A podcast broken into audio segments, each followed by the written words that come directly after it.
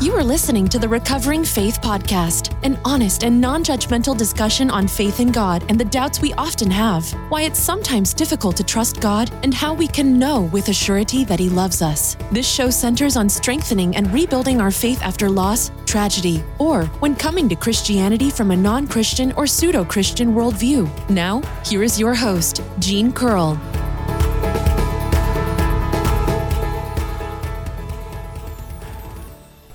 Hello, and welcome back to Recovering Faith Podcast.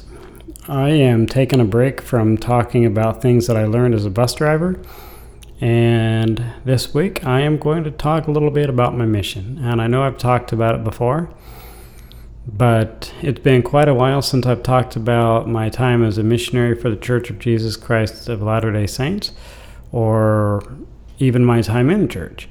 But this week, I decided to talk about some of the recent thoughts I had about my mission. If you would like to read or listen to my other episodes on my mission, uh, you can find them by following the links in the show notes. Never answer the question they ask, answer the question they should have asked. That is the advice that my mission president gave when I asked him how to respond to people when they ask questions about the church where the answer does not make the church look all that favorable. In a lot of ways, my mission president was like a politician, though he never was. But he was a businessman his entire life before going into full time service of the church, and he had learned to both protect the company and the bottom line. And in this case, the company was the church. I often did not agree with my mission president, but I was always respectful toward him. And he had years of wisdom under his belt, and I learned a great deal from him. One of the wise things my mission president said that is not particularly relevant to today's topic, or to missionary work for that matter, is when you are in an argument with your wife, regardless of who you feel is at fault for it, always be the first to apologize. And if she's the person you think you married, she will apologize as well. Never let pride get in the way of your happiness or your relationship. And I have to say that that is good advice. Anyhow, uh, back to my mission president statement about answering the question that should have been asked. Looking back, I realized that I took advice I took that advice a lot during my mission and I would lead the conversation away from topics that would could be damaging to the church and sometimes I would intentionally mislead people about the church's doctrine and or history so they would join which I always felt bad about but my mission president said that they would forgive me for misleading them when they finally realized that I had uh, realized that I had misled them because by that point they would have realized that the church is God's true church and they would be happy to be a member of it by whatever means. I know that I misled people and led them into a cult that offers the false promise of becoming God, a God someday, instead of what the Bible offers, which is salvation. And I wish that I could go back and undo that. I've mentioned this before, but I didn't enjoy my mission, not even from the start. And I mostly went on my mission because I felt it was my obligation and because I thought it would help me make up for my shortcomings as a person and perhaps helped earn my salvation. At the time, I had also drank deeply of the Kool Aid and believed the church to be God's kingdom on earth and the only way to salvation. Man, was I wrong. I had a difficult time raising money for my mission, and the guy I was working for at the time, despite being an active member of the church himself, he cheated me out of a lot of money and further hindered, hindered me from securing the funds for my mission. If you're not familiar with the workings of the LDS Church, you may not know that all missionaries are expected to pay their own way on their mission despite how insanely rich the church is, even if the person going on a mission is from an extremely impoverished family. The church has donation drives for people who want to serve a mission but can't afford it, But other members, often in dire straits themselves, pay for the missions of those who can't afford it and not the church. The day I was to leave on my mission, I had to testify in court against my father as his nefarious life finally caught up to him. My father always hated the Mormon church, and though I always hate to admit it, it was one of the major factors in my joining the church in the first place. I reported to the Missionary Training Center, the MTC in Provo, Utah, some 14 hours late because of my obligations to the legal system, and I was only days into the training when my stake president called to inform me that my father had been sentenced. I didn't know it then, but despite the fact that my father had only been sentenced to 10 years, he would serve a life sentence, as he would die of a heart attack less than five years into a sentence. Not only was my father a horrible human being, he was also a grade A whack a mole, and was convinced that he was immortal and would never die. But he was obviously wrong about that. My father also thought that he was so high in importance that he was next in importance to Jesus Christ, which is interesting, or which interestingly was also one of the claims that Joseph Smith, the founder of the LDS Church, made about himself. I've often wondered if my father hated the Mormon church so much because Joseph Smith was, was uh, so much like himself in so many horrible ways. Within days of entering the MTC, I knew that my mission president wouldn't, or the, sorry, that my mission, I mean, would not be easy, and that I would be doing at least as much babysitting as I would be preaching. Before going on my mission, I had the mistaken impression that all missionaries went on a mission because of their undying devotion to the church and because they were on fire for the gospel. But alas, I quickly learned that the vast majority of them were just kids who were only serving a mission because it was expected of them and or because they of what they thought that they would get out of it. But I guess I was no different.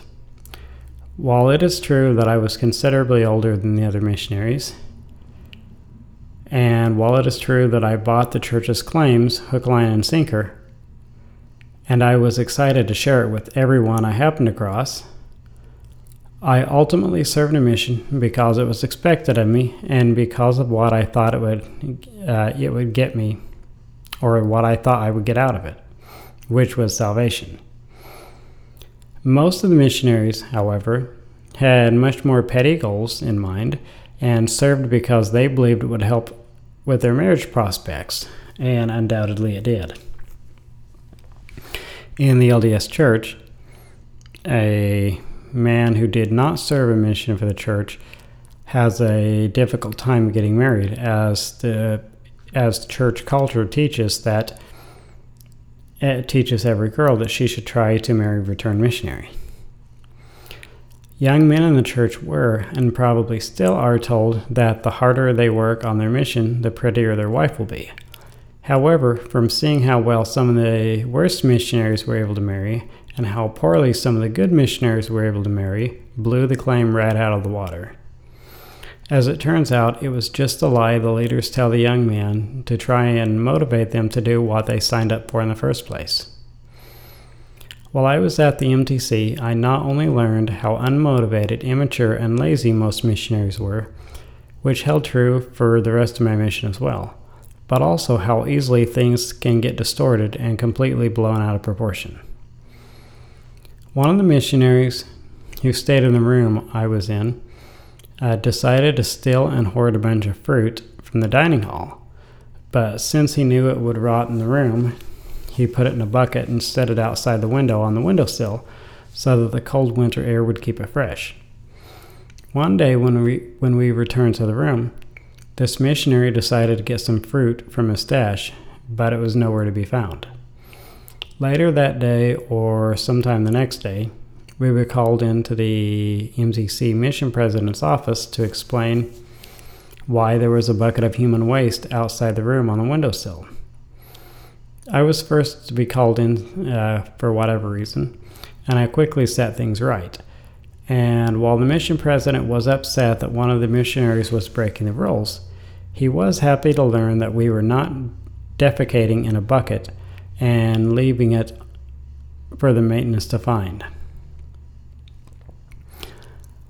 Despite the fact that I had read the Bible lots of times and could quote large portions of it, I did not fully comprehend what I was reading and was not aware of the blatant contradictions to the doctrines of the church, and therefore I was unaware of how completely impossible it would be for me to ever earn my salvation. In Greek mythology, Sisyphus, the king of Corinth, the city in which a large portion of the New Testament of the Bible was written, twice cheated death, and when he finally died, he was given a cruel punishment by Zeus, which was to forever have to roll the boulder up a hill in Hades, just to have it roll back down at the end of the day.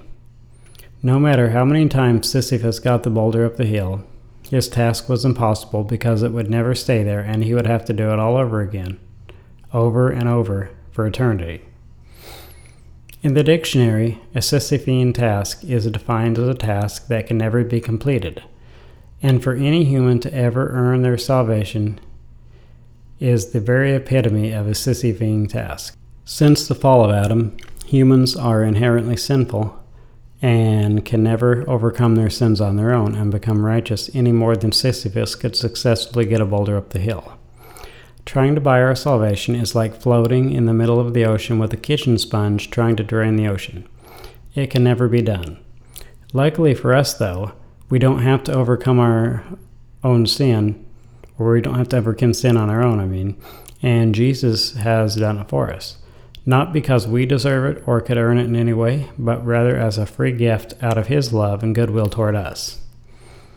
Since the LDS Church is a church of works, or since they're so uh, work and performance based, I've always been more than a little flummoxed at how nonchalant so many members of the church are about the rules and their own salvation.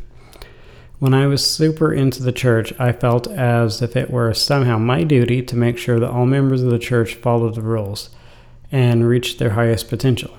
And I realized that more than a few people hated me for doing so. When I called out one of the members on my mission for breaking the rules, he said, God knows our hearts, and He will judge us based on our ability and not just our performance. Immediately I replied, Yes, but can you honestly say that you could not follow this rule if you tried? Of course, he had to admit that he could follow the rule if he tried, so I pointed out that if he did not reach exaltation, he would have been fairly judged on both his ability and his performance. It was a long journey, but now, but now that I've come to realize that it's all about Jesus and what he did and not about us and what we do, I'm a lot less cocky and a lot less of an overbearing, judgmental jerk. I used to fret over every little mistake I made, wondering if it was the one that would keep me from heaven.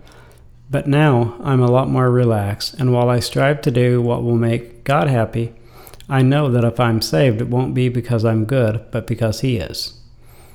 Looking back, I realize that the major difference between me and other missionaries, other than the fact that I have always had a work ethic on steroids, and their work ethic was almost non existent, was that I actually believed what the church taught and cared.